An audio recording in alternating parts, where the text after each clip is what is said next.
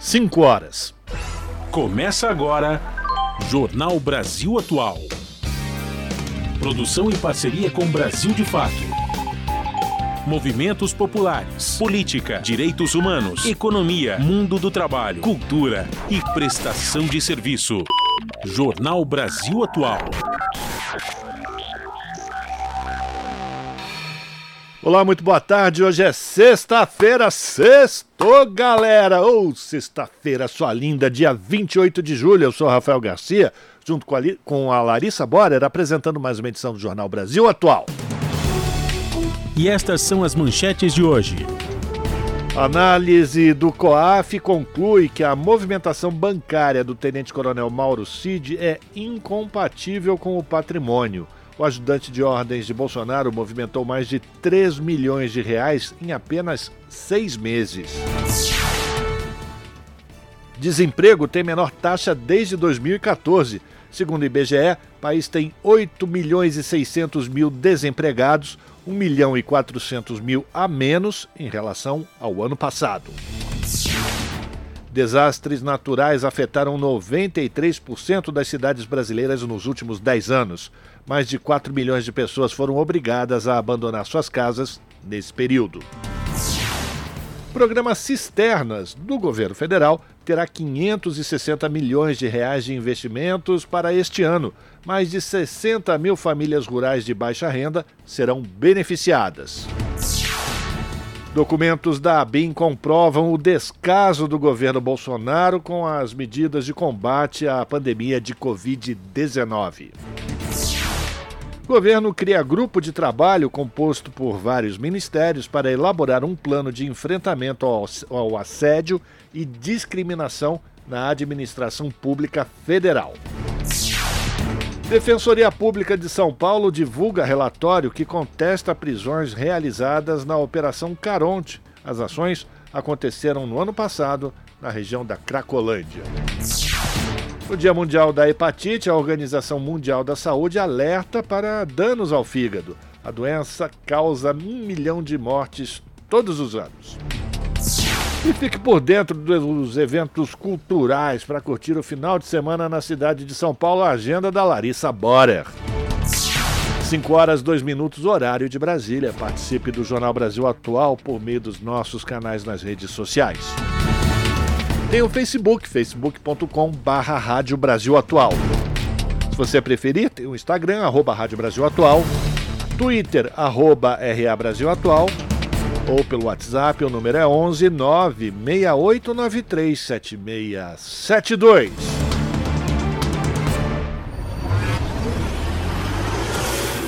Jornal Brasil Atual, uma parceria com Brasil de Fato. Na Rádio Brasil Atual tempo e temperatura. Sextou! A tarde desta sexta-feira aqui na capital paulista é de tempo firme, céu limpo entre poucas nuvens. Os termômetros marcam neste momento 25 graus. Olha, tem previsão de chuva para hoje, chuva com intensidade fraca a moderada no finalzinho da noite, lá pelas 10, 11 da noite. Essa chuva é passageira e cessa logo. No período da madrugada já não chove, o tempo fica nublado e a temperatura fica na casa dos 15 graus. Nas regiões de Santo André, São Bernardo do Campo e São Caetano do Sul, a tarde desta sexta-feira também é de tempo firme, entre poucas nuvens. Agora, 24 graus na região. Se prepara porque tem previsão de chuva na região do ABC. Chuva com intensidade fraca moderada que começa no finalzinho do período da noite e se estende por toda a madrugada. E a temperatura fica na casa dos 14 graus durante a madrugada. A sexta-feira em Mogi das Cruzes é de tempo ensolarado, céu limpo, poucas nuvens e a temperatura está na casa dos 24 graus agora. Para hoje, tem previsão de pancadas de chuva com intensidade fraca a moderada no período da madrugada. Chuva rápida e a temperatura fica na casa dos 15 graus na madrugada. E em Sorocaba, interior de São Paulo, mesma coisa. A tarde desta sexta-feira é de tempo firme, céu azul entre poucas nuvens. Para hoje, não tem previsão de chuva. Agora os termômetros marcam 24 graus e durante os períodos da noite e madrugada, o tempo continua limpo e firme e a temperatura cai, atingindo os 15 graus. No finalzinho do jornal eu volto para falar como fica o tempo neste final de semana que está cheio de eventos culturais. Para saber a programação de peças teatrais e shows, fica grudadinho aqui com a gente para ouvir a nossa agenda cultural. Na Rádio Brasil Atual, está na hora de dar o serviço. Vamos lá, 5 horas, 5 minutos, trânsito na cidade de São Paulo, sexta-feira. A CET diz que são 491 quilômetros de ruas e avenidas monitoradas com trânsito lento. A pior região agora é a, a Zona Sul, com 133 quilômetros de lentidão, seguida pela Zona Leste com 130, Zona Oeste 113, Zona Norte 68 e, por fim, a região central 47 quilômetros de ruas e avenidas monitoradas pela Companhia de Engenharia de Tráfego com trânsito congestionado nesta sexta-feira, que é sempre bom a gente lembrar. Fica proibida a circulação de carros com placas finais 9 e 0 no centro expandido da cidade de São Paulo. Se você tem um carro com uma placa final 9 ou 0, encoste o carro para não levar multa. Vamos saber agora a situação do transporte público sobre trilhos, o metrô informa que todas as suas linhas operam normalmente. CPTM diz a mesma coisa para as sete linhas que cruzam toda a região metropolitana de São Paulo. Não há nenhuma das linhas apresentando dificuldade nesse momento. Por fim, a situação das estradas que ligam São Paulo até a região do ABC e Baixada Santista, ou no sentido contrário, Anchieta Imigrantes, Segundo a concessionária, a rodovia Imigrante, no sentido capital, tem lentidão do quilômetro 64 ao 62 por conta de um acidente que aconteceu na interligação da Baixada e outro ponto de lentidão do 28,5 ao 27, devido a um acidente que fica ali, já aqui na chegada da cidade de São Paulo. A interligação na Baixada, a SP 059, no sentido litoral, tem lentidão do quilômetro 1,8 até o início, devido a um acidente também. Demais trechos sob concessão da Ecovias operam normalmente, segundo a concessionária. O tempo está encoberto, mas a visibilidade é boa. O sistema Anchieta Imigrantes está em operação normal, portanto 5 por 5 A descida é realizada pela pista sul da Anchieta e da rodovia dos Imigrantes. Já a subida da serra acontece pela pista norte das duas rodovias.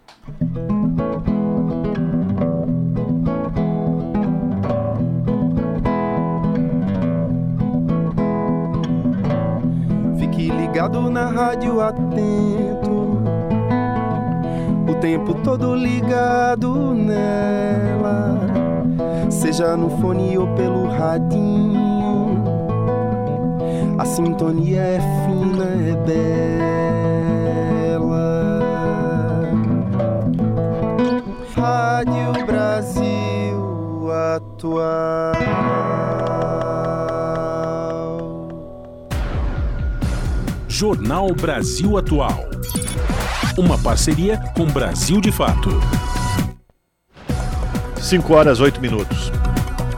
Análise do COAF, o Conselho de Controle de Atividades Financeiras, a instituição de combate à lavagem de dinheiro, concluiu que a movimentação bancária do ex-ajudante de ordens de Jair Bolsonaro, o tenente-coronel Mauro Cid, é incompatível com o patrimônio, a atividade econômica ou a ocupação profissional e capacidade financeira do cliente. Segundo o relatório pedido pela Polícia Federal, Cid movimentou 3 milhões e 200 mil reais entre os meses de junho do ano passado a janeiro deste ano.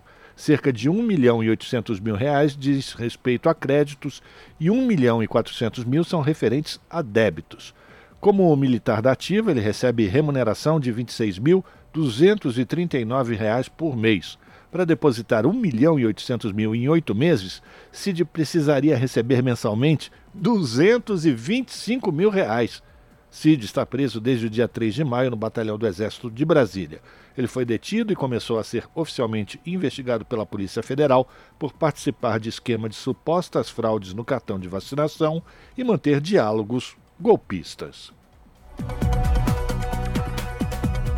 Festa na Maré e lançamento de fotobiografia celebraram os 44 anos do nascimento de Marielle Franco. Além das atividades na favela onde Marielle cresceu, viúva e filha da ativista postaram vídeos sobre o seu legado. Quem traz as informações é o Douglas Matos. Nesta quinta-feira, o Complexo da Maré, onde Marielle Franco nasceu e cresceu, celebrou os 44 anos que ela completaria com uma festa, o lançamento de um livro com a fotobiografia e a primeira exposição do acervo do instituto que leva seu nome.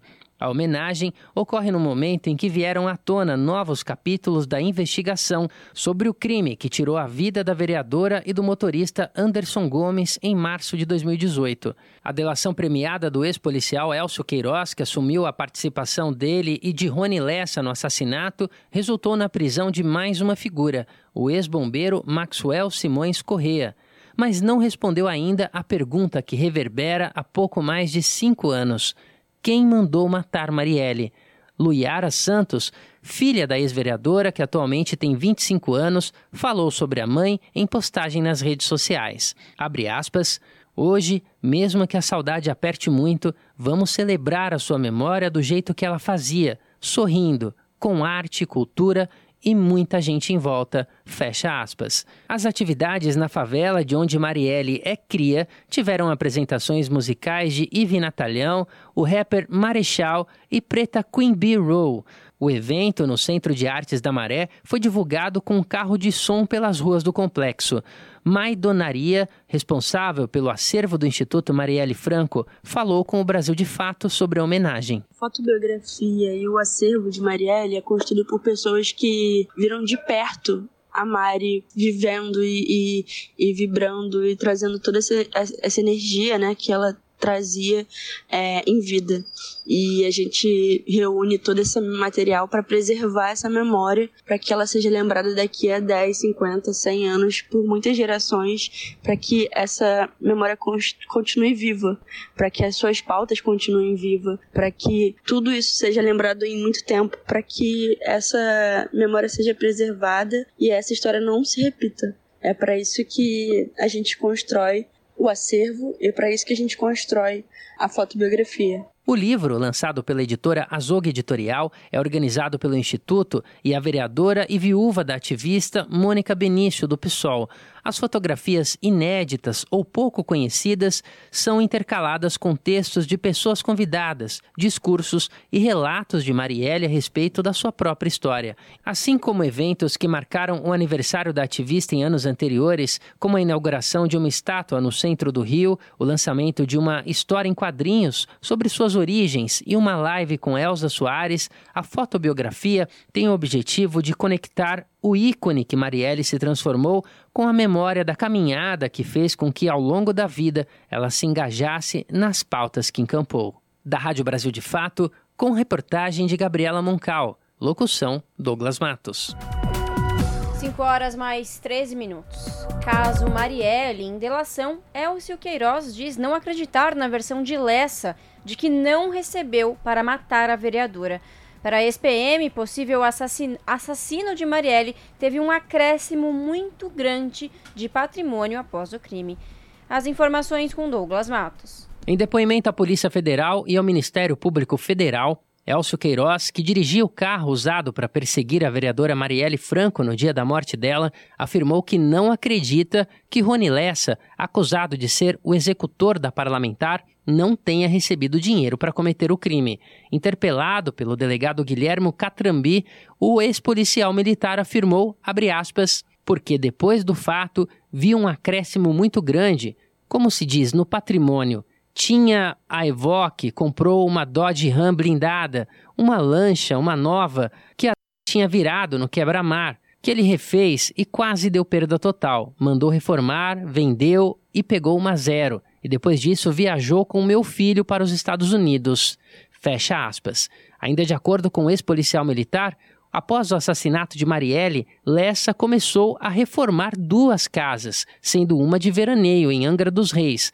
Quando questionado sobre os gastos, Queiroz ouviu a seguinte resposta: Abre aspas, a esposa reclamando que ele estava vivendo de aluguel, pagando, na verdade, duas casas. A 566 que ele morava, dois condomínios, que ele estava gastando dando dinheiro para os outros e tal, podendo estar na nossa casa, não faz nossa casa. Aí falei com ele: pô, cara, ao invés de fazer sua casa, você está gastando dinheiro com casa de praia, podendo fazer sua casa. O seu pessoal tá chateado.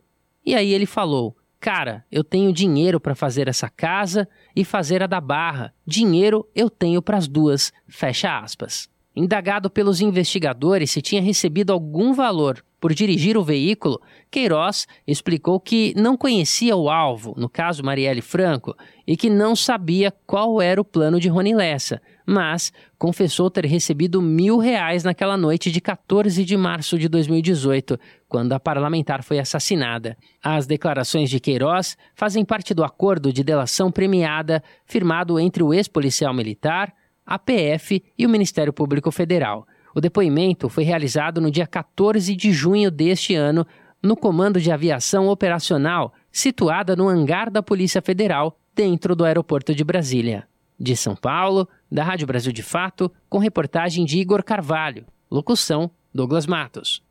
Jornal, Jornal Brasil, Brasil Atual. 5 horas 16 minutos.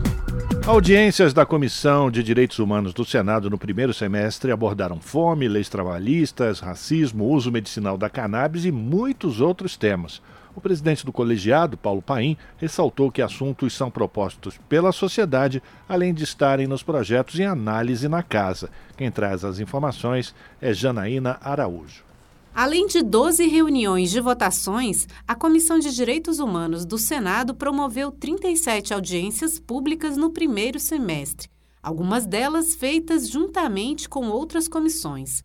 O número é elevado e o presidente do colegiado, senador Paulo Paim, do PT do Rio Grande do Sul, pondera o motivo. Muitas vezes eu faço tantas audiências públicas, acho que algumas pessoas imaginam que eu vou dormir, sonho com alguma coisa e aqui aplico uma audiência. Não, pessoal. Toda audiência pública é proposta da sociedade. A manifestação do senador foi feita em uma das audiências do ciclo proposto por ele para debater a fome no Brasil a partir de iniciativa do Instituto de Pesquisa Data Senado, que lançou o estudo Percepção dos Profissionais e Voluntários que combatem a fome no Brasil. Outro ciclo de audiências públicas proposto por Paulo Paim foi para instruir a sugestão legislativa chamada por ele de nova CLT. Apresentada após os trabalhos da Subcomissão Temporária do Estatuto do Trabalho de 2017 para reavaliar e propor alternativas à reforma trabalhista, a proposta é de autoria de, entre outras associações, a dos magistrados da Justiça do Trabalho e a dos procuradores do trabalho. O senador argumenta que a medida fortalece a consolidação das leis do trabalho que completa 80 anos em 2023. Defendo a CLT e vou continuar defendendo sempre. Então, quando a gente fala o novo Estatuto do Trabalho, é uma atualização na CLT, retirando todas aquelas maldades que as reformas retiraram e atualizando ela nos novos tempos. É fruto de uma sugestão legislativa que eu tenho a honra de ser o relator. Nosso objetivo é um texto que eleve as condições de vida do povo brasileiro e de crescimento e desenvolvimento do país, um relatório final que contemple a todos de forma equilibrada, atualizando a nossa CLT, mas dando um passo à frente, não um retrocesso, como feito recentemente. Outras audiências públicas com especialistas sobre temas de propostas em análise no Senado abordaram o uso medicinal da cannabis, o marco temporal das terras indígenas e a expropriação de propriedades onde haja exploração de trabalho em condições análogas à escravidão.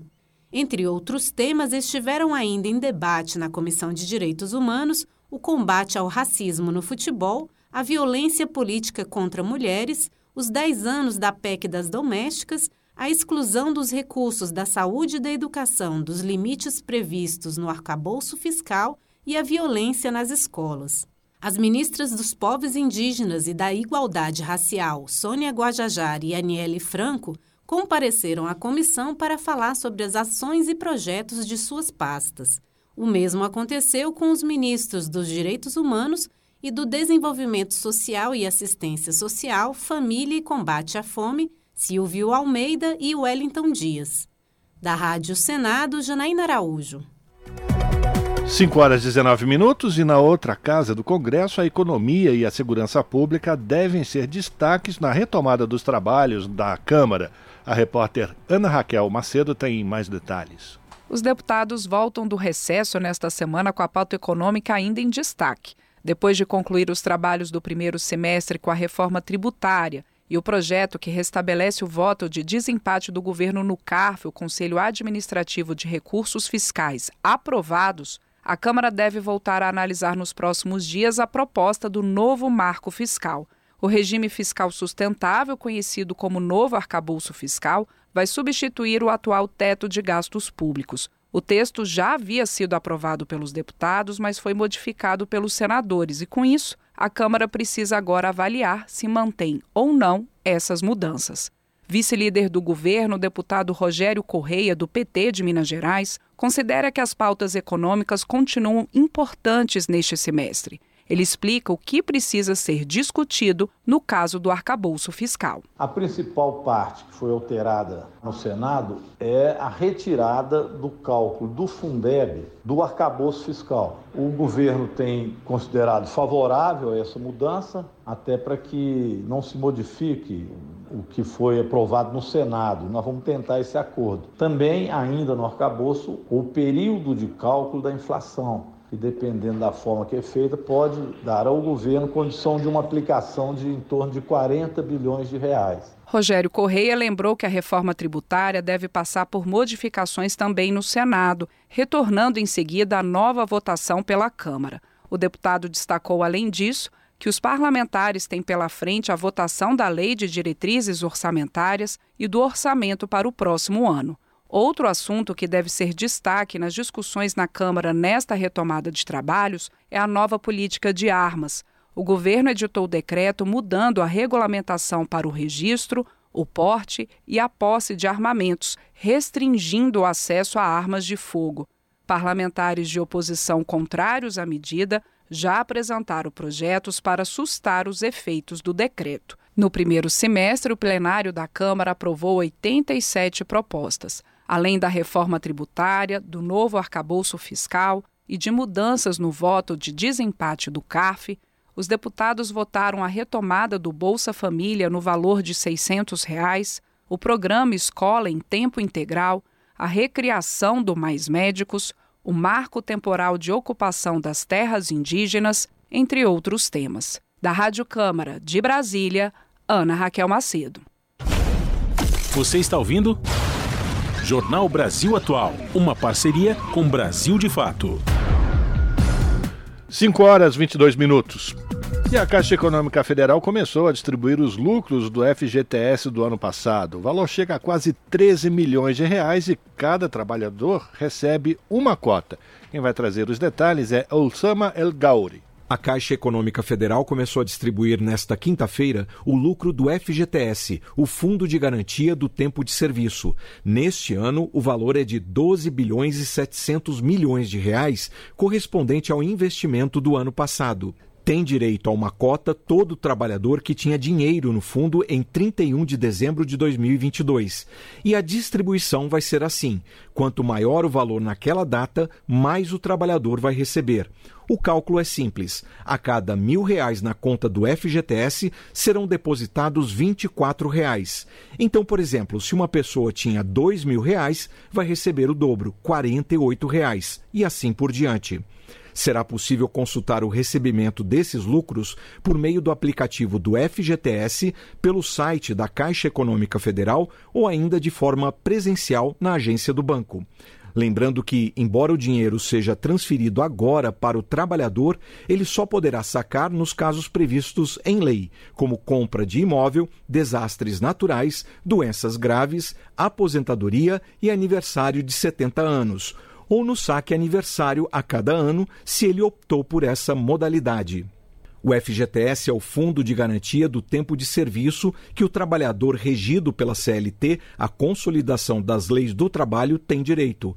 É uma espécie de poupança obrigatória para dar mais segurança quando, por exemplo, ocorre uma demissão sem justa causa.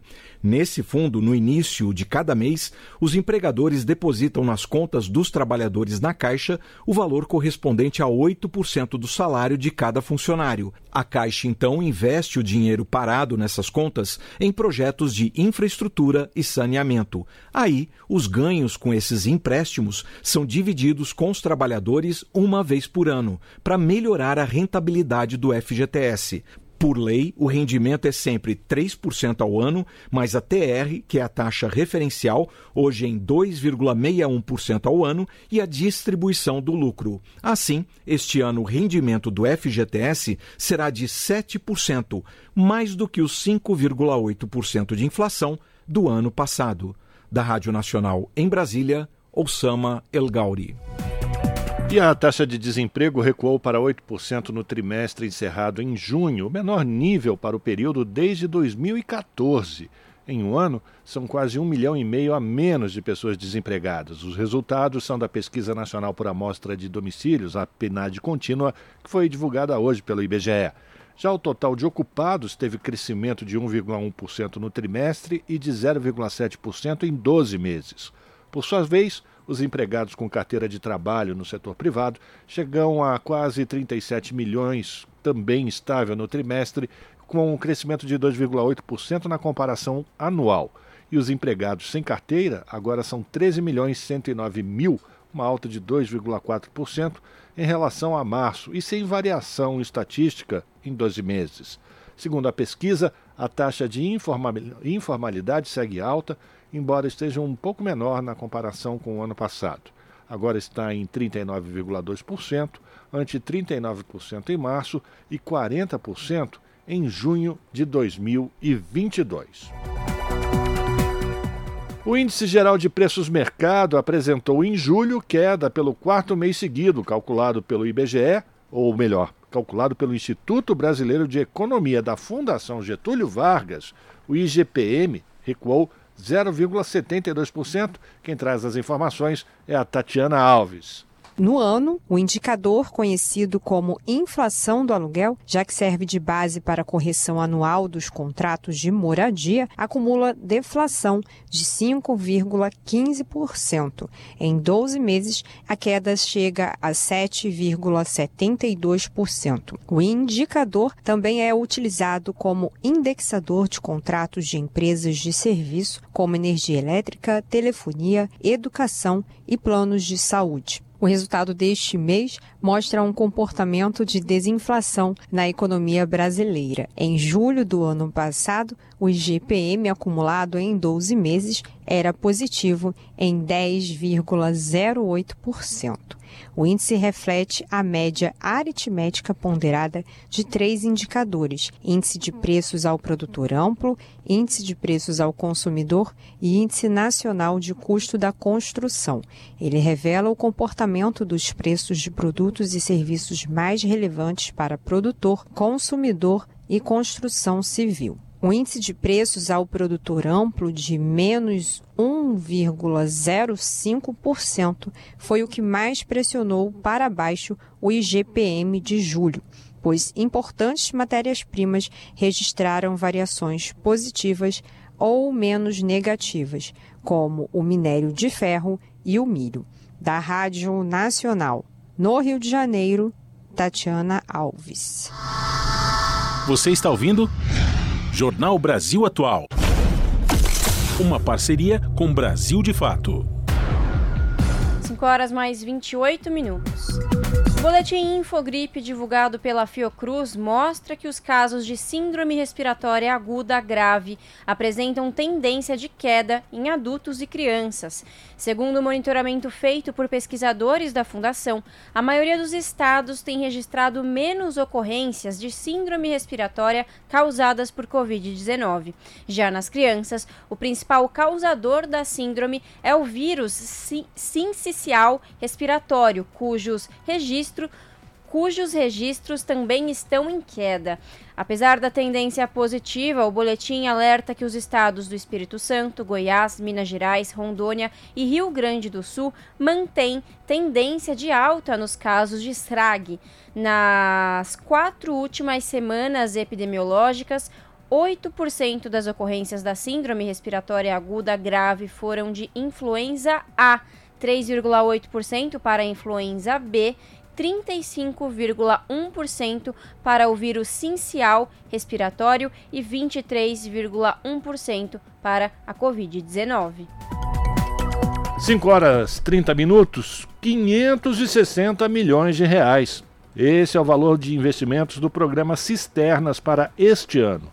Mais de 60 mil famílias rurais de baixa renda serão beneficiadas no semiárido e também na Amazônia. Isso significa mais água para a produção e consumo de alimentos.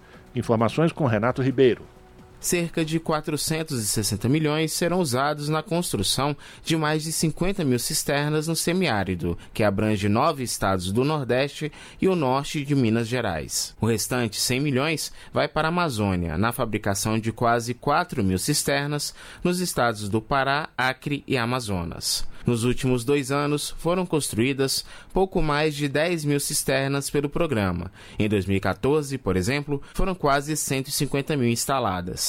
Para o ministro do Desenvolvimento e Assistência Social, Família e Combate à Fome, Wellington Dias, é um investimento que vale a pena, principalmente em lugares onde não tem água de poço ou de rio. Vale a pena o investimento em cisternas. A integração em parcerias com várias áreas, o BNDES, Fundação Banco do Brasil e no Consórcio Nordeste, integrado com estados, entidades, municípios e assim o Ministério do Desenvolvimento Social liberando 562 milhões para cisternas no norte, no nordeste. Desde 2003, início do programa, já foram construídas mais de 1 milhão e 100 mil cisternas em todo o país. O semiárido é a região prioritária, pois lá as famílias convivem com a escassez de chuva. A tecnologia de cisternas de placa permite armazenar água de chuva para utilização nos oito meses de período mais crítico de estiagem na região. Da Rádio Nacional, em Brasília, Renato Ribeiro.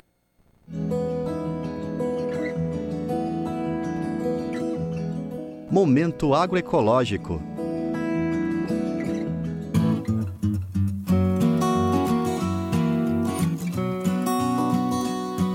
A região metropolitana de Belo Horizonte possui 9.930 estabelecimentos de agricultura urbana o que representa 58% dos estabelecimentos agropecuários do território e 18,10% da área ocupada com agricultura.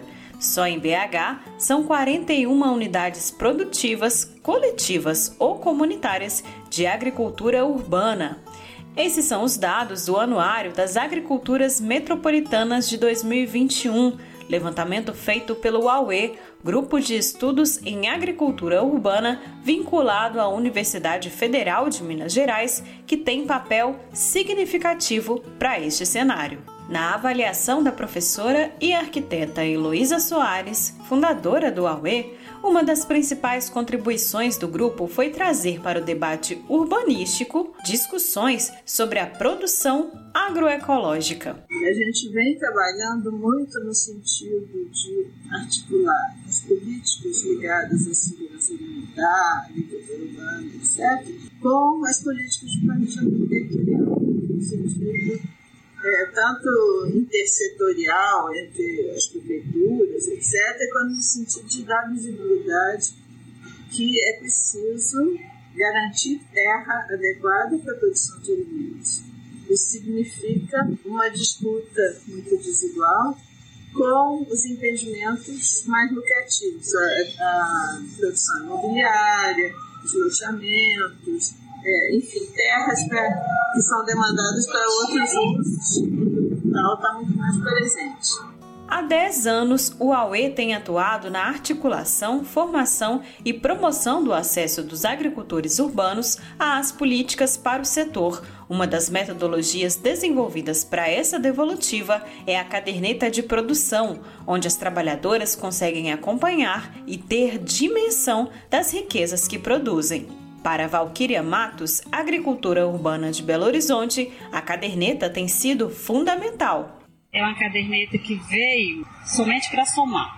Antes a gente trabalhava, é, plantávamos, colhíamos, nós não tínhamos a noção do quanto que a gente fazia, quantidade de, de hortaliça, né, que comercializamos ou que consumimos, né, então, assim, a UE veio, essa caderneta veio para trazer esse retorno para a gente. E é, assim, magnífico, gente, não tem coisa melhor. É, é, é um trabalho, assim, muito bom. E, assim, a caderneta a gente ajuda a gente, assim, ao extremo. Em parceria com entidades diversas, como a Subsecretaria de Segurança Alimentar e Nutricional, o AUE conseguiu, por exemplo, ampliar o índice de compra da agricultura familiar para a merenda escolar na Prefeitura de Belo Horizonte. Como explica Diana Nascimento, nutricionista, integrante do AUE e presidenta do Conselho Municipal de Segurança Alimentar e Nutricional de Belo Horizonte. Fortalecendo então a agricultura, não só urbana, mas a familiar, né, campesina em todo o seu contexto, trazendo para dentro das escolas uma comida é, mais saudável, né, considerando um trabalho também justo desses agricultores, né, reduzindo os atravessados que muitas vezes impedem que essas políticas públicas cheguem nesses agricultores. Estamos trabalhando agora para a gente desenvolver dentro de Belo Horizonte compras institucionais por agricultores urbanos. Então a gente pensa em trabalhar, por exemplo, caixas escolares, onde os próprios diretores conseguem comprar é, com recurso da escola, das hortas comunitárias no seu redor. Além destas iniciativas, o AUE também cultiva no Instituto de Geociências da UFMG o Horto IGC, um espaço de produção agroecológica de espécies comestíveis e plantas medicinais. O horto funciona como uma ponte entre a academia e os saberes tradicionais, resgatando e valorizando os saberes ancestrais e populares. Outra forma de executar essa ponte é trazendo para dentro do grupo agricultores, como Alessandra Assis. Ela é moradora da ocupação Paulo Freire e militante do movimento de luta nos bairros, vilas e favelas, e criou uma horta na ocupação onde mora. Ela conta que foi apenas através do projeto que teve dimensão da produção agrícola no território urbano da região metropolitana de Belo Horizonte eu nem pensava na ideia de que existia horta dentro da cidade, entendeu? E aí quando foi abrindo esses horizontes para mim, eu fiquei muito surpresa. É muito grandioso a nossa produção e eu nunca, nem, nem passou pela minha cabeça um dia estar fazendo parte dessa, dessa revolução, né? né? E eu acho que plantar na cidade é revolução, é resistência. E a gente está nessa busca, né? De resistência, de, de nos resistirmos como agricultora, como como curandeira, como é, quilombolas. Então precisamos resistir, porque precisamos comer bem, precisamos comer saudável, né? E temos condições e espaço na cidade para isso. De Belo Horizonte, da Rádio Brasil de Fato, Amélia Gomes.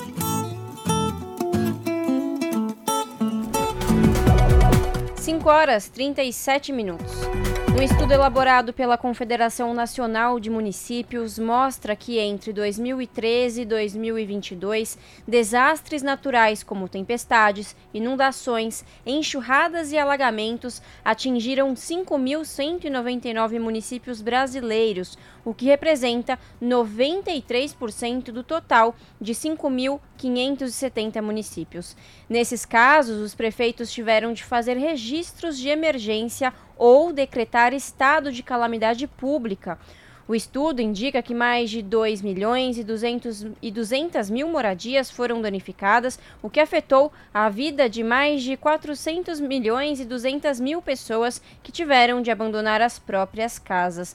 O número de moradias totalmente destruídas ultrapassou as 107 mil unidades habitacionais em mais de 4 mil municípios do país.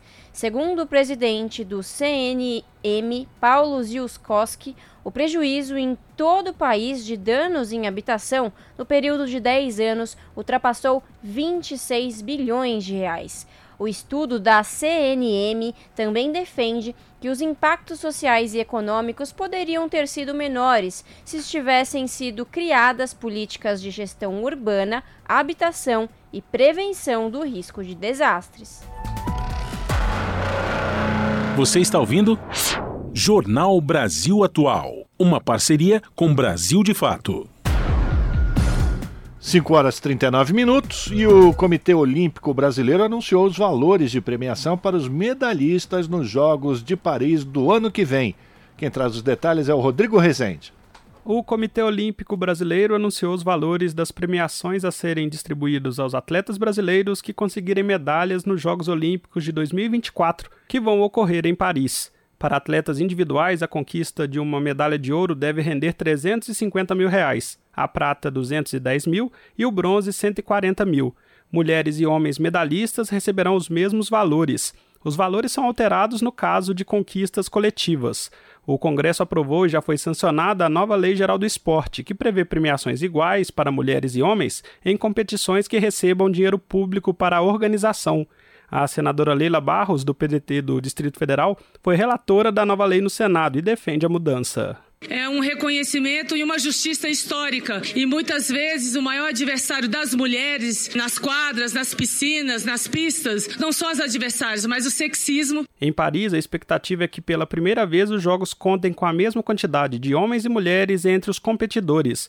Nos Jogos Olímpicos de Tóquio, ocorridos em 2021, o Brasil conquistou 21 medalhas, sendo 7 ouros, 6 pratas e 8 bronzes. Da Rádio Senado, Rodrigo Rezende. Ministra do Esporte do governo Lula fala sobre a possibilidade de o Brasil sediar a Copa 2027. O governo deve apresentar diagnóstico do futebol feminino para a FIFA. As informações com Eliane Gonçalves. A ministra do Esporte, Ana Moser, fez um balanço da visita à Austrália e à Nova Zelândia, onde a Copa do Mundo de Futebol Feminino está sendo disputada. Ela representou o governo brasileiro no evento e, no retorno ao Brasil, falou com jornalistas sobre a proposta apresentada para a FIFA de que o país seja sede da próxima Copa daqui a quatro anos. O Brasil tem uma infraestrutura muito além do que é necessária para receber, construída para a Copa de 2014, estádios, hotéis, aeroportos, né, toda essa estrutura. Uma intenção do governo, até pela experiência, né, fazer eventos que sejam positivos em todos os sentidos, que não tenham grandes gastos, né, que aproveitem a infraestrutura que tem e que tirem o melhor proveito de toda essa experiência que o Brasil já tem acumulada na realização de grandes eventos. Para Juliana Cabral, capitã da seleção brasileira de futebol, que ganhou a medalha de prata nas Olimpíadas de 2004, sediar a Copa do Mundo é a coroação de uma luta de décadas pelo reconhecimento das mulheres na modalidade. A CBF durante anos negligenciou o futebol de mulheres dentro do país. As coisas foram começar realmente a mudar quando a gente passa a ter mulheres no cargo de poder. Né? Então são várias coisas que são extremamente importantes e que a vinda da Copa do Mundo seria como a do bolo. Até o final de agosto, o Ministério do Esporte precisa apresentar um diagnóstico do futebol feminino no país, que vai servir de base para a definição das políticas públicas para o setor. Segundo Ana Moser, a Estratégia Nacional para o Futebol Feminino vai atuar em sete frentes. Uma delas é a elaboração de um projeto de lei definindo regras trabalhistas e de aposentadoria para as jogadoras. Mas foi justamente sobre a disputa de espaços de poder que a ministra se recusou a responder, apesar da insistência dos jornalistas em pedir um posicionamento sobre as especulações de que seu cargo estaria sendo negociado para atender às demandas do Centrão no Congresso Nacional. É uma questão totalmente externa, eu não tenho o mínimo controle a nada disso. Eu fui convidada pelo presidente Lula em dezembro e estou aqui. E, e, quando ele desconvidar, eu saio, né? Por enquanto, a candidatura do Brasil como sede da Copa é apenas uma sinalização de interesse. O anúncio definitivo sobre qual país vai sediar a Copa do Mundo de Futebol Feminino de 2027 só deve ser feito pela FIFA em maio do ano que vem. Da Rádio Nacional em São Paulo, Eliane Gonçalves. 5 horas e 43 minutos. E o futebol feminino do Brasil vai da proibição ao melhor momento, mas é preciso investir mais. Esporte que já foi visto como incompatível à natureza das mulheres, cresce e precisa recuperar prejuízos históricos. Informações com Nara Lacerda. A seleção feminina de futebol do Brasil chega à Copa do Mundo de 2023 com oito títulos na Copa América, três medalhas de ouro nos Jogos Pan-Americanos, duas medalhas de prata nas Olimpíadas uma chuva de elogios que classificam o momento atual como o melhor do time. Em trajetória semelhante, o futebol profissional jogado por mulheres no país tem, pela primeira vez, o compromisso de incentivo do poder público. Mas ainda falta muito para que os investimentos, a profissionalização e a valorização cheguem aos níveis estratosféricos do futebol masculino. No ano passado, a CBF, Confederação Brasileira de Futebol, que investiu cerca de 15 milhões de reais no Brasileirão Feminino. Foram destinados 5 milhões diretamente aos 16 clubes participantes. O valor está bem distante do que a entidade anunciou que pretende investir este ano na Série D do campeonato masculino. São 105 milhões de reais no total e 25 milhões aos times. No balanço de 2022 da CBF, a seleção dos homens teve um salto de 45% nos investimentos. Já a feminina passou por queda de 40%. Há desigualdades também nos salários de jogadores e jogadoras e até nas escolhas das datas e horários para as partidas. Para a historiadora Fernanda Haag, que pesquisa questões de gênero no futebol brasileiro, ainda há muito a ser feito para superar as discrepâncias mesmo a gente estando num momento muito especial, tem um milhão de problemas, né? A gente tem muito a ser feito, né? Também não dá para achar que a gente chegou no, no, no, nosso teto, ah, não estamos no paraíso, não, tem muita coisa para ser feita, inclusive internamente, né? Por exemplo, nas rodadas finais do brasileiro, da Série A, na fase de grupos, né? Cara, jogo três da tarde, segunda-feira. Ano passado a gente teve mais jogos transmitidos na TV aberta do que nesse ano. Gente, não dá. Você quer popularizar a, a modalidade, você precisa garantir que ela, que ela chegue no público. A diferença é histórica. No período em que a seleção masculina já era tricampeã mundial, as mulheres eram proibidas de jogar futebol em território nacional. O país venceu a Copa do Mundo masculina em 1958, 1962, 1970, 1994 e 2002. A lei proibindo que mulheres jogassem futebol foi instituída em 1941 por Getúlio Vargas e durou até 1979. No estudo Representação Social da Mulher Brasileira nas Atividades Físico-Desportivas, a pesquisadora Ludmila Mourão afirma que havia um contexto de crescente presença feminina nas atividades físicas no período. No entanto, o mito da feminilidade ainda perdurava e esportes que proporcionam alto desenvolvimento muscular eram desaconselhados. Na ditadura militar, a lei de Vargas ganhou contornos mais específicos.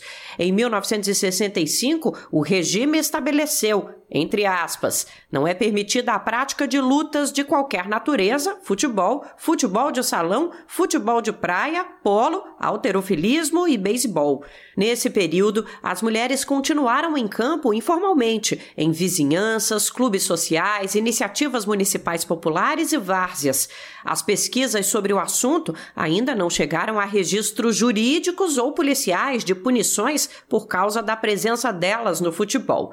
Mas havia uma vigilância social, vetos a torneios, viagens de equipes, jogos em estádios, espaços maiores e presença em grandes clubes. A proibição caiu em 1979, mas o Brasil só passou a contar com uma seleção oficial em 1983. A primeira competição nacional só veio em 2007 com a Copa do Brasil. Somente em 2013 foi organizado o campeonato que inaugurou a história do brasileiro feminino e apenas em 2019 os clubes da Série A passaram a ser obrigados a ter também equipes de mulheres.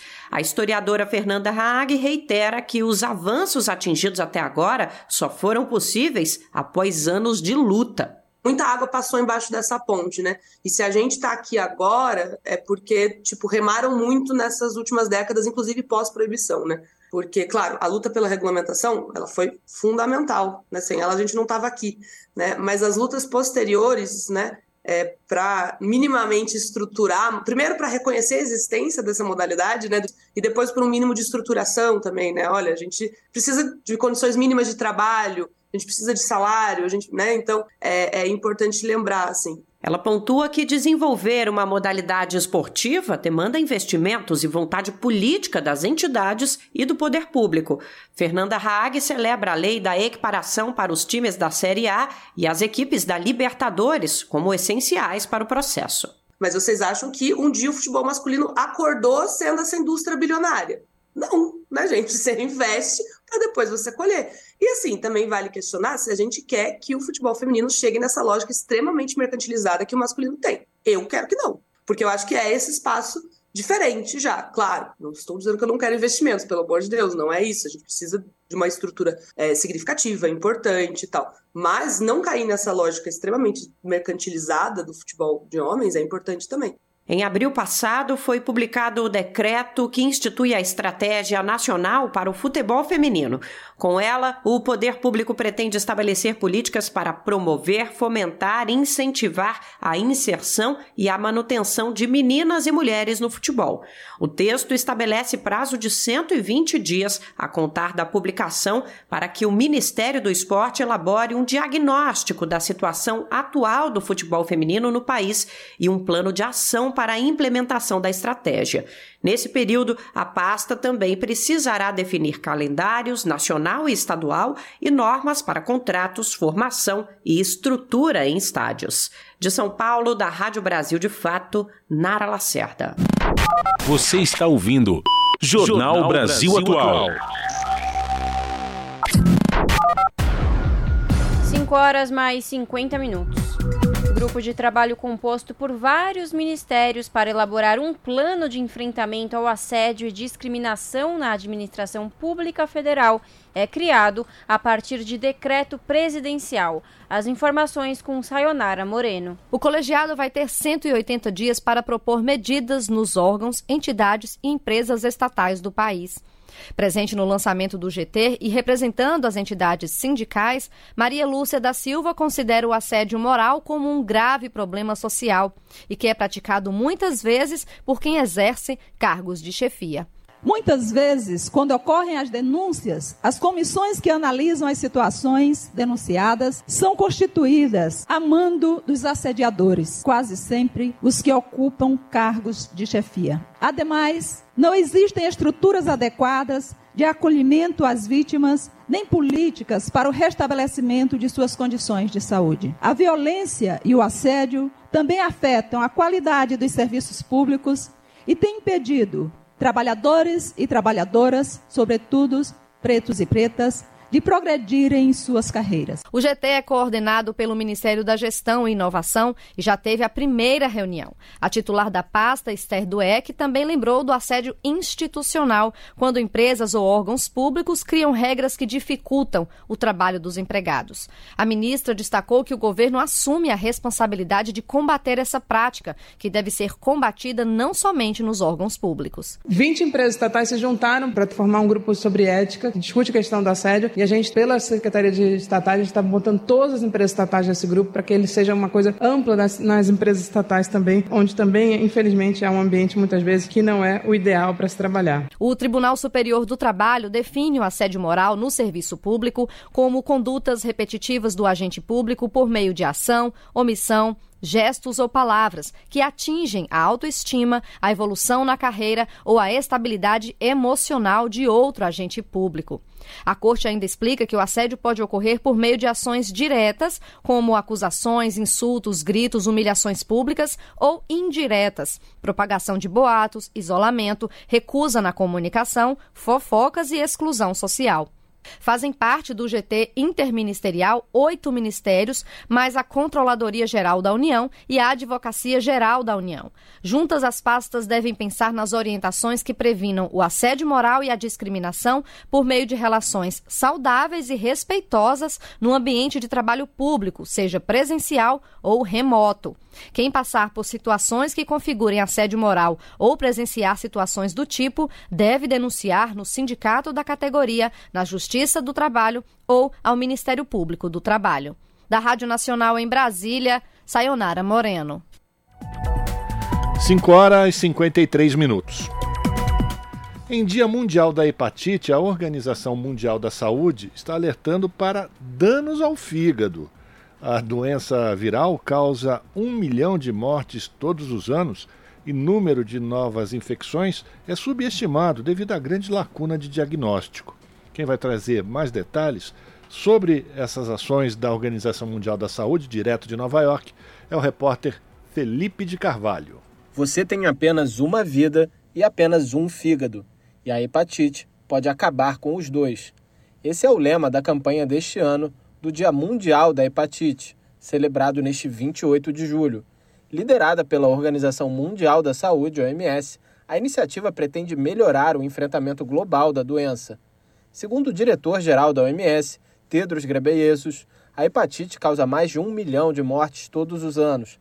Além disso, anualmente, 3 milhões de pessoas são infectadas. We now have better tools than ever to prevent, diagnose and treat hepatitis. Tedros afirma que hoje existem ferramentas melhores do que nunca para prevenir, diagnosticar e tratar a hepatite. Porém, milhões estão infectados e não sabem. A presidente do Movimento Brasileiro de Hepatites Virais, MBHV, Neide Barros, destaca a preocupação com os casos mais graves de pacientes que desenvolvem cirrose, um problema de saúde que impede que o fígado realize suas funções. A nossa demanda hoje é sobre o protocolo clínico de, de cirrose hepático, para que possamos cuidar para que possamos ter uma linha de cuidado melhor para os pacientes cirróticos, ter mais um, um, amparo sobre isso, para que eles, mesmo que venham a piorar a cirrose, chegue, chegue pelo menos o transplante, porque aqueles que já chegam com nódulo bastante alto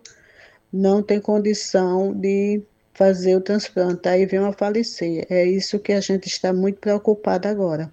A OMS informa que o fígado realiza silenciosamente mais de 500 funções vitais todos os dias. Porém, a infecção por hepatite também é silenciosa, com sintomas que só aparecem quando a doença já está em fase avançada. Embora existam cinco variantes diferentes de vírus da hepatite, as do tipo B e C são as mais preocupantes e causam cerca de 8 mil novas infecções todos os dias, que na sua maioria não são detectadas. A meta da OMS é eliminar a doença até 2030.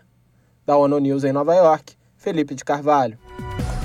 Defensoria Pública de São Paulo divulga relatório que contesta as prisões realizadas na Operação Caronte. A ação aconteceu entre setembro a novembro de 2022 na região da Cracolândia, no centro de São Paulo. As informações com Nelson Lim. Das 641 prisões realizadas no período, 638 foram por porte de drogas. O relatório analisou 53 termos circunstanciados dessas prisões e destes, 45 não tiveram andamento pela justiça, ou seja, os juízes reconheceram que em mais de 90% dessas detenções faltavam elementos para um processo criminal. A defensora pública Suhaili Youssef falou que a justiça fez seu papel ao frear essas prisões arbitrárias.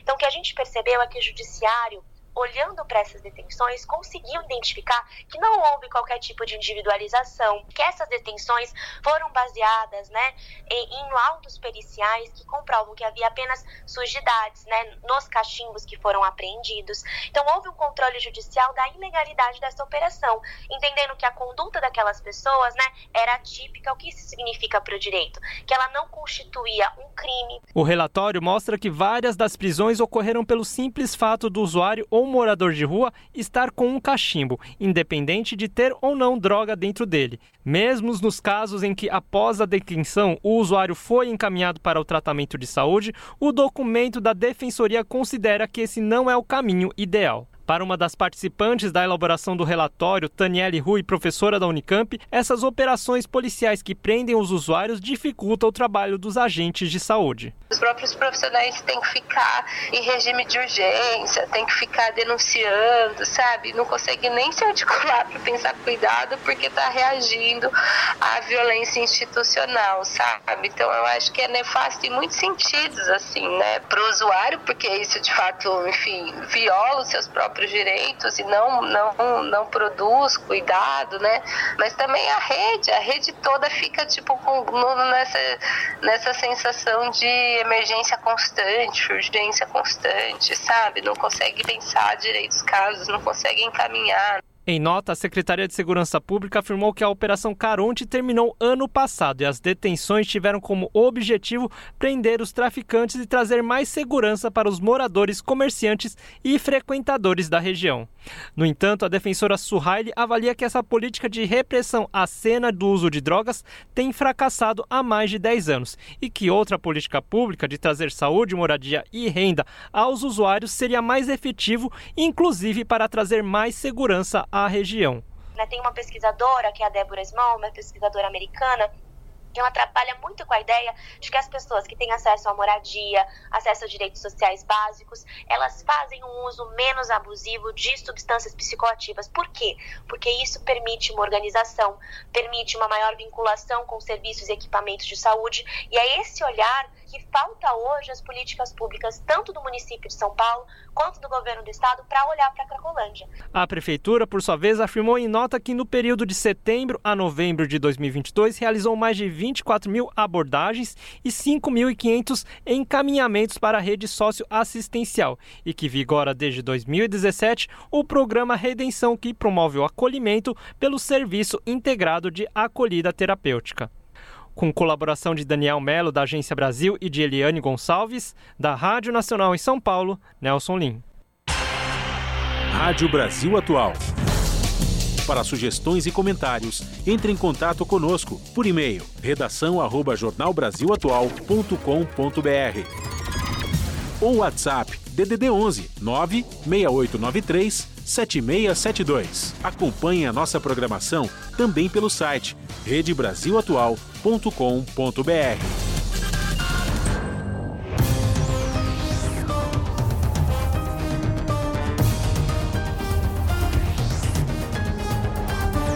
Vamos lá, 6 horas, um minuto. Agora a gente vai fazer contato com a redação da TVT, porque a gente precisa conhecer os destaques da edição que fecha mais uma semana do seu jornal. E quem vai trazer os destaques é a apresentadora Ana Flávia Quitério. Boa noite, Ana! Tudo bem com você? Diz aí os destaques de hoje. Olá, Rafa, Lares e Fábio. Uma excelente noite a vocês e a todos os ouvintes da Rádio Brasil Atual.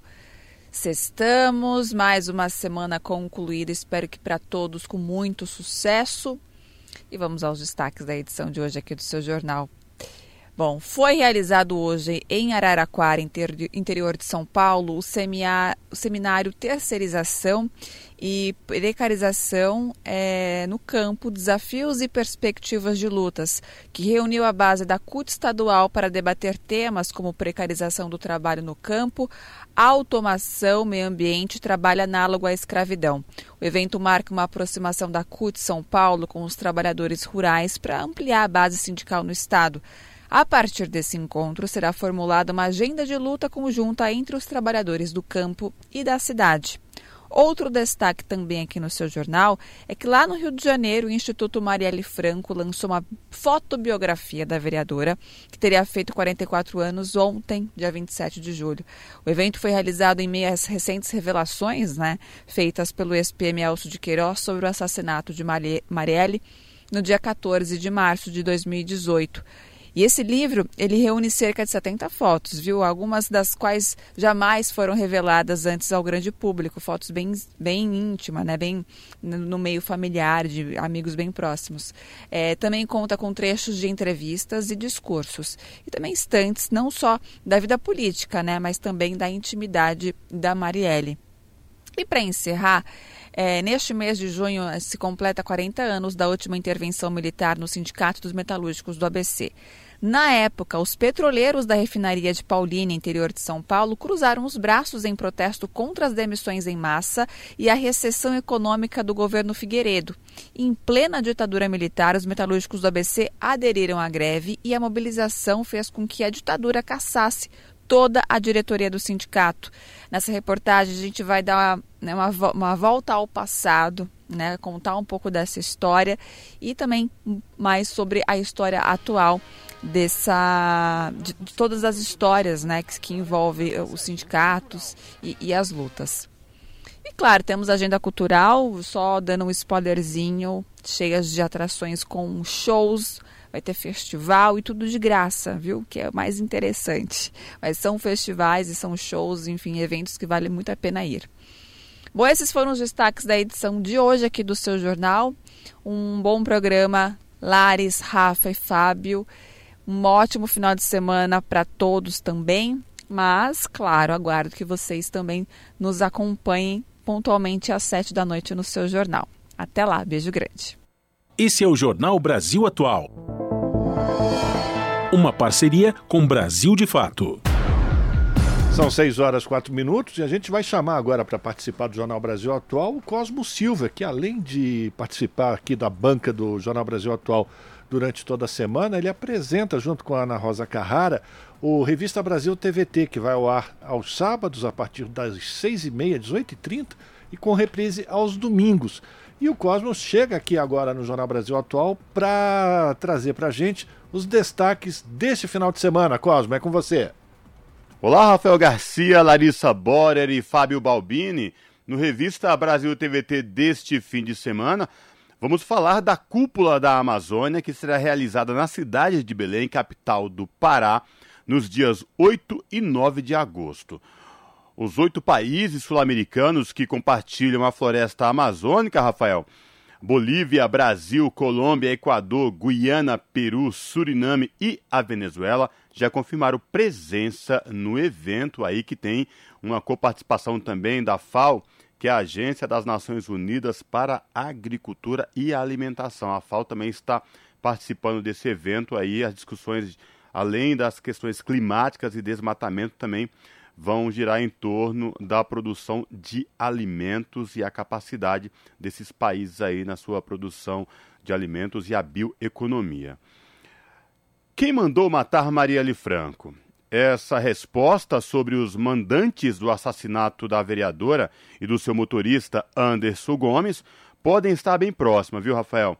Os desdobramentos do caso Marielle Franco e o Dia Internacional da Mulher Negra Latino-Americana e Caribenha, celebrado no último dia 25 de julho, também serão discutidos no revista desta semana.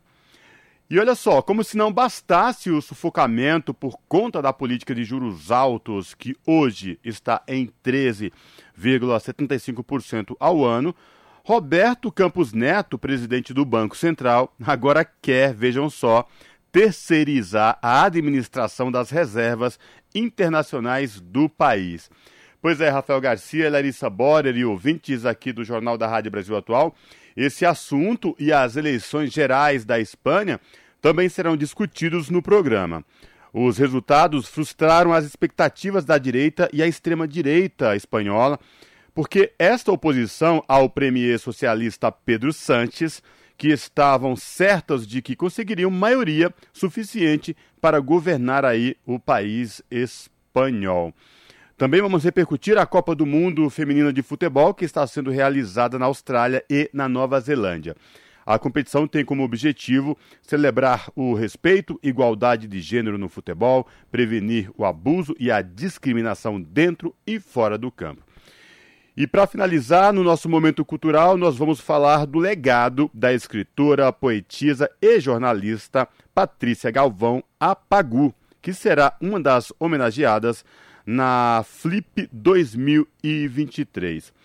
Rafael Garcia, Larissa Borer, Fábio e ouvintes da Rádio Brasil Atual, o Revista Brasil TVT vai ao ar aos sábados e domingos, das 18 às 20 horas, na TVT canal 44.1 digital em São Paulo e Grande São Paulo, na Rádio Brasil Atual 98.9 FM e também pelo YouTube da TVT, youtube.com barra TVT.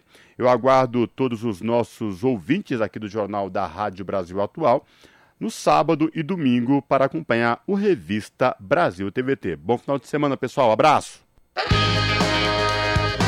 O melhor do circuito alternativo, agora na nossa agenda cultural.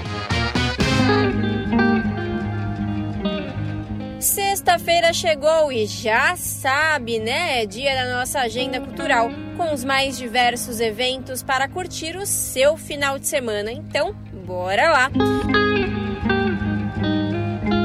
Nesta sexta-feira tem apresentação gratuita da peça Floresta com texto e direção de Alexandre Dalfarra, na oficina Oswald Andrade, às sete e meia da noite.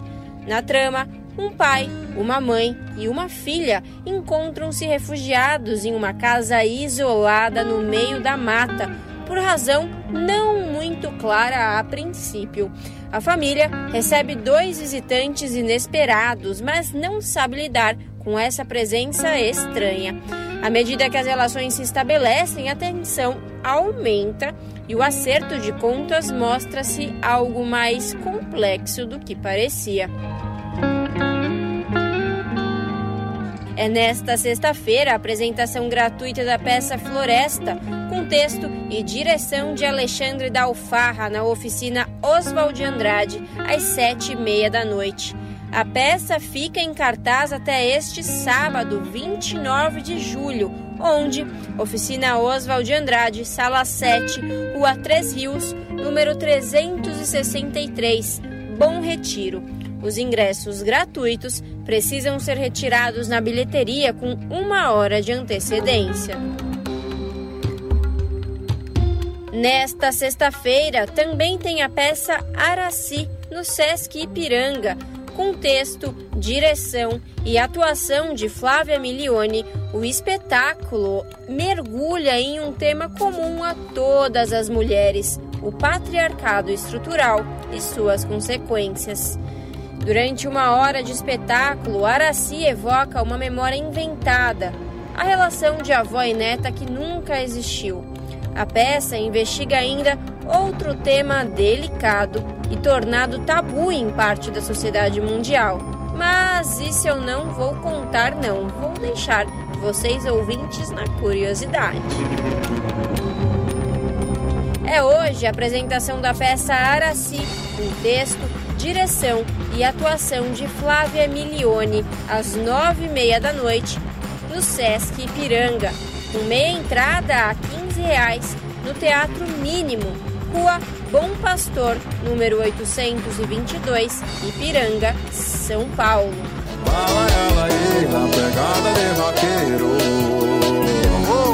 Sabadão, para encerrar as festividades juninas e julinas, vai rolar o Arraiá Espraiada Festival.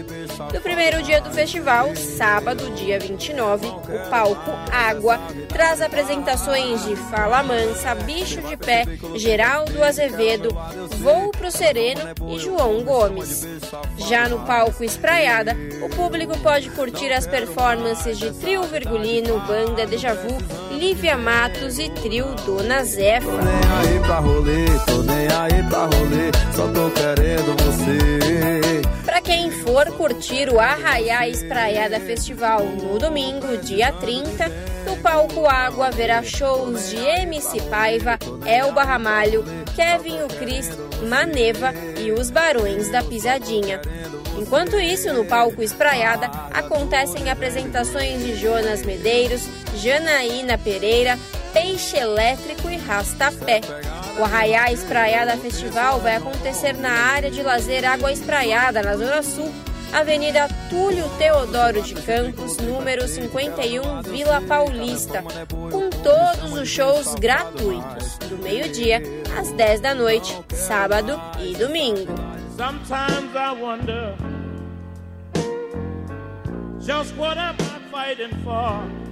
Neste sábado também é possível curtir a exposição inédita dedicada ao rei do blues, B.B. King. Intitulada B.B. King, Um Mundo Melhor em Algum Lugar, a mostra que ocupa o MIS, Museu da Imagem e do Som, permitirá que o público tenha acesso a diversos itens relacionados à sua vida e obra. A exposição faz referência ao álbum de 1981 B.B. King, There Must Be a Better World Somewhere, e aborda questões de segregação e inclusão, oferecendo uma experiência sensorial aos visitantes.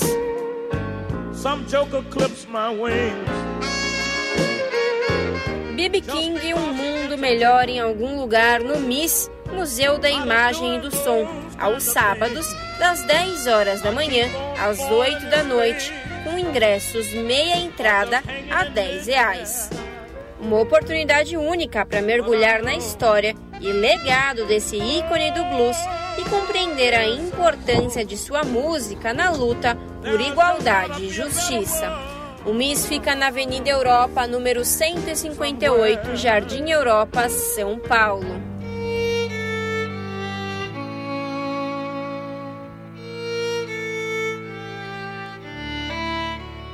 Neste sábado também tem o espetáculo Ensaio sobre o Terror, uma adaptação do conto icônico de Machado de Assis para falar sobre violência racial. O conto de Machado discute de forma pioneira a violência racial na sociedade brasileira. Até hoje, mais de um século depois, o texto é usado para discutir os termos da racialidade no país.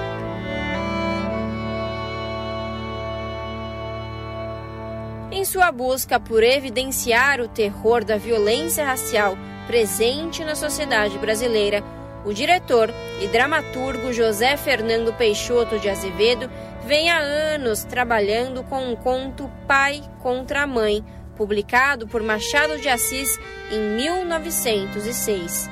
Assim, nasceu o solo Ensaio sobre o Terror, que teve sua estreia no Teatro Aliança Francesa, em São Paulo, na sexta-feira, dia 28 de julho, e segue em temporada até 10 de setembro, com sessões às sextas e sábados, às 8 e meia da noite, e aos domingos, às 6 e meia da noite, onde Rua General Jardim, número 182, Vila Buarque. Ingressos meia entrada por 30 reais.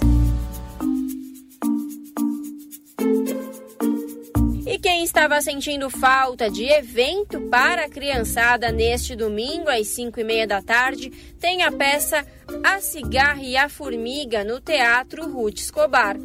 O espetáculo conta a história da senhorita Formiga, que resolve morar sozinha com a autorização da Rainha das Formigas. Com a ajuda de Dona Joaninha, acaba encontrando um lindo e novo formigueiro. E a partir daí, muita coisa acontece.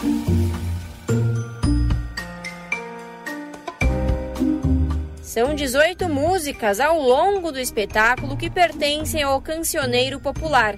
Cantigas conhecidas como Caicai Balão e Ciranda Cirandinha. Um lindo clássico que encantará adultos e crianças.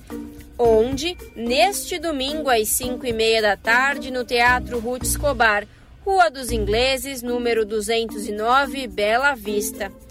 Este domingo é o último dia de apresentação. Os ingressos a 25 reais podem ser comprados pelo site sampaonline.com.br.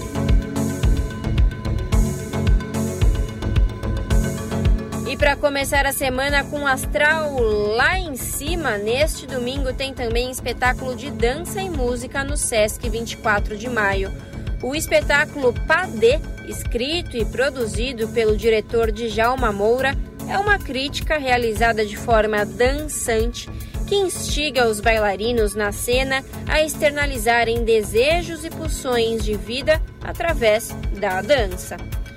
Uma dança que vem com a proposição de arrastar as mazelas físicas, emocionais e espirituais que ainda corrompem meninos e meninas negras e induzem aos seus extermínios. É neste domingo o espetáculo Padê no Sesc 24 de maio, às 6 da tarde, com meia entrada a R$ 20. Reais Rua 24 de Maio, número 109, República, São Paulo. Larissa Borer, Rádio Brasil Atual.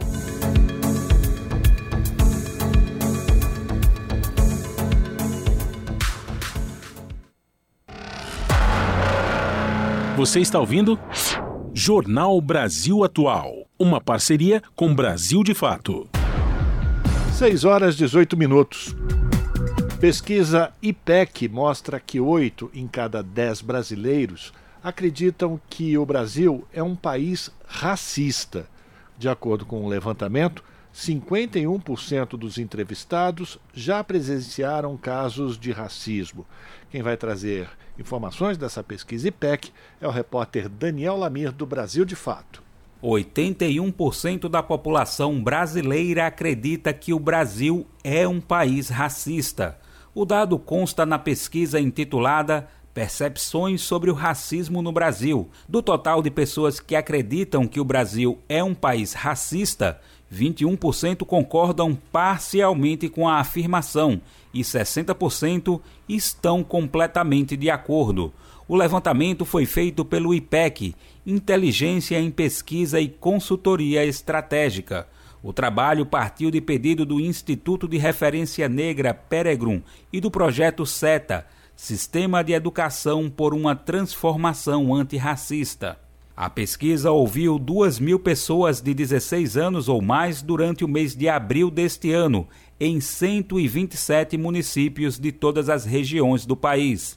Outro dado que chama a atenção na pesquisa é que 88% dos entrevistados concordam que a população negra é mais criminalizada do que a branca Ainda de acordo com o levantamento, 79% das pessoas escutadas acreditam que as abordagens policiais ocorrem de acordo com a cor da pele, tipo de cabelo e vestimenta. Vanessa Nascimento, diretora executiva do Instituto de Referência Negra Peregum, afirma que é preciso elaborar e trabalhar dados mais precisos e massivos para que as políticas públicas voltadas à população negra sejam elaboradas com maior eficácia. Nas palavras dela, a pesquisa lançada é de fundamental importância prática e simbólica. Do Recife, da Rádio Brasil de Fato, com reportagem de Igor Carvalho. Locução: Daniel Lamir. 18 horas mais 20 minutos. Brasil tem mais de um milhão de quilombolas, quase 90% estão em territórios não titulados. Brasil tem 494 áreas oficialmente destinadas a essa população, mas apenas 12,6% dela consegue viver nesses locais. Quem volta para trazer mais informações é o Daniel Lamir. De acordo com os dados do censo 2022, 1,3 milhão de pessoas se autodeclararam quilombolas no Brasil. A imensa maioria está em territórios que até hoje não foram titulados. Os dados foram divulgados nesta quinta, dia 27, pelo IBGE, Instituto Nacional de Geografia e Estatística. Foi a primeira vez que o censo incluiu perguntas especificamente direcionadas a esse público. Das pessoas que se autodeclararam quilombolas, mais de 87% estão fora de áreas destinadas oficialmente às comunidades tradicionais com origem desse público. Atualmente no Brasil são 494 territórios. Das 5.570 cidades em território nacional, 1.696 têm moradores e moradoras que se auto-identificaram como quilombolas, o que significa 30% do total. Apesar disso, metade da população quilombola do Brasil vive em pouco mais de 100 municípios, quase 70% em estados do Nordeste e do Norte, com maior predominância no Maranhão, na Bahia e no Pará, essas unidades da federação concentram mais da metade dos brasileiros e brasileiras com origem nos quilombos. Ainda assim, há quilombolas em praticamente todos os estados, com exceção do Acre e de Roraima. Mais de 32% dessas pessoas estão na Amazônia Legal, o que representa um número superior a 425 mil indivíduos. Apenas cinco municípios brasileiros têm maioria de habitantes com origem nos quilombos.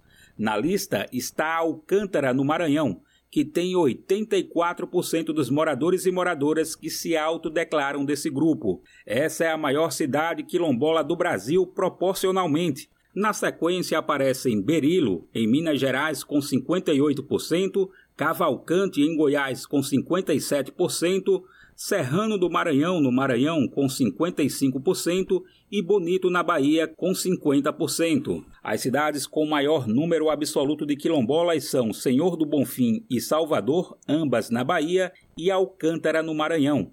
As três têm mais de 15 mil pessoas que disseram ter origem nas comunidades tradicionais. Do Recife, da Rádio Brasil de Fato, com reportagem de Nara Lacerda. Locução Daniel Lamir. Jornal, Jornal Brasil, Brasil Atual. São 6 horas 23 minutos. Estudantes brasileiros concorrem a prêmio por ações sociais e o vencedor pode ganhar 100 mil dólares de uma instituição internacional. Quem vai dar mais detalhes desse concurso é a Daniela Longuinho, da Rádio Agência Nacional. Dois jovens brasileiros concorrem ao prêmio de 100 mil dólares concedidos a estudantes de destaque que realizam ações sociais de grande impacto a paulista Bianca Gajardoni, de 18 anos, e o goiano Henrique Peixoto Godoy, de 17, estão entre os 50 selecionados do Global Student Prize 2023, uma premiação da VARC Foundation, que reconhece a jornada escolar e o engajamento social de jovens de todo o mundo. Moradora de Birigui, no interior de São Paulo, Bianca Gajardoni conta a alegria que sentiu quando recebeu o telefonema informando que ela estava entre os finalistas. Mas quando eu recebi de fato a notícia que eu era uma das 50 finalistas, eu fiquei absolutamente surpresa. Comecei a chorar na ligação. Depois eu liguei para minha mãe, foi uma festa aqui em casa. E eu recebi essa notícia do começo desse mês mas aí a gente teve que esperar uma semana para divulgação. Queria muito contar para todo mundo para a gente poder comemorar, sim, mas agora todo mundo está sabendo e eu estou muito grata e feliz. Nos últimos cinco anos, Bianca ingressou com bolsa de estudos na rede SESI de ensino, onde passou a ter aulas de robótica e se apaixonou por ciências e tecnologia. Ela tenta uma bolsa para estudar engenharia, biomédica e educação nos Estados Unidos. Além da dedicação aos estudos e de participar de competições internacionais de robótica, a jovem ajudou a fundar a organização Tocando em Frente, que já auxiliou mais de 7 mil crianças de escolas públicas de áreas carentes. E cada mês a gente fala de uma oportunidade diferente para o estudante, desde inglês de intercâmbio, arte de jornalismo, pesquisa de Olimpíada, programação em robótica. Então, esses alunos eles têm aula sobre esses temas e também tem a oportunidade de escutar histórias de jovens que vêm de uma realidade parecida, engajarem em projetos parceiros e tocando em frente, porque nosso objetivo é realmente mostrar para aqueles jovens, principalmente das escolas públicas do interior, que ele pode realizar sim todos os seus sonhos. Já Henrique Peixoto Godoy, natural de Catalão, Goiás, se mudou para a capital do estado com 15 anos para ter mais oportunidades de realizar o sonho de estudar neurociência e economia no exterior. O jovem está concluindo o terceiro ano do ensino médio no Colégio Arena, da rede privada de ensino, e, em paralelo, fundou a startup Instituto Merzenic, um projeto para a inclusão de estudantes neurodivergentes, por exemplo, pessoas com diagnóstico de dislexia, TDAH e autismo. O projeto leva o nome do neurocientista americano Michael Merzenick, pioneiro em adaptações a danos neurológicos, campo que inspirou o jovem pesquisador a desenvolver a Olimpíada Nacional sobre Neurodiversidade, voltada para escolas públicas de Goiânia. O Instituto também elaborou uma interface com planos instrucionais para professores trabalharem com a inclusão de autistas. O reconhecimento desse trabalho social já é motivo de orgulho para Henrique. E eu me considero sim vencedor por configurar nessa lista por diversas razões, mas a principal delas é pelo fato de a sociedade ter reconhecido o Instituto Merzenic como agente causador de mudança na sociedade e como potencial resolução dos problemas educacionais. É, então, esse reconhecimento já me faz um vencedor sem dúvida alguma. O Global Student Prize recebeu 4 mil inscrições de estudantes de 122 países. No ano passado, o vencedor foi o jovem ucraniano Igor Klimenko, que apresentou um trabalho para reduzir danos causados por minas terrestres. Com colaboração de Diana Vitor, da Rádio Nacional em Brasília, Daniela Longuinho. Na Rádio Brasil Atual, tempo e temperatura.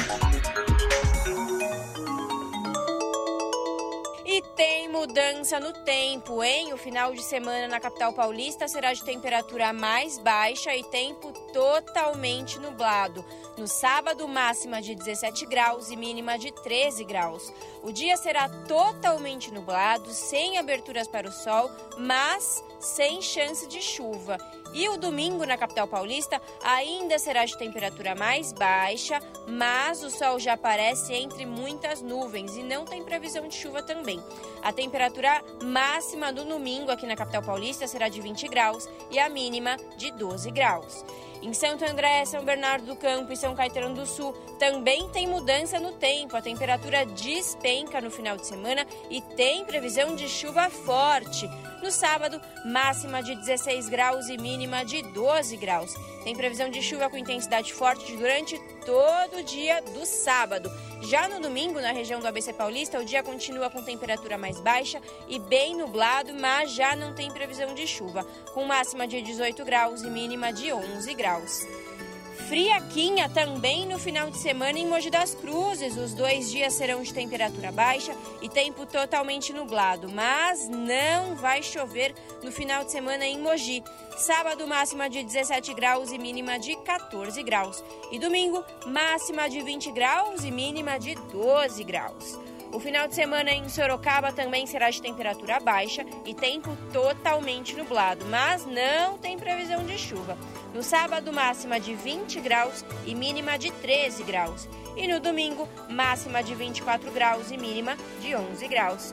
Bom final de semana a todos. Larissa Borer, Rádio Brasil Atual. E a gente termina aqui o Jornal Brasil Atual fazendo ligação direta com o Papo com Zé Trajano. A gente volta segunda-feira. A todas e todos um ótimo fim de semana. Até lá.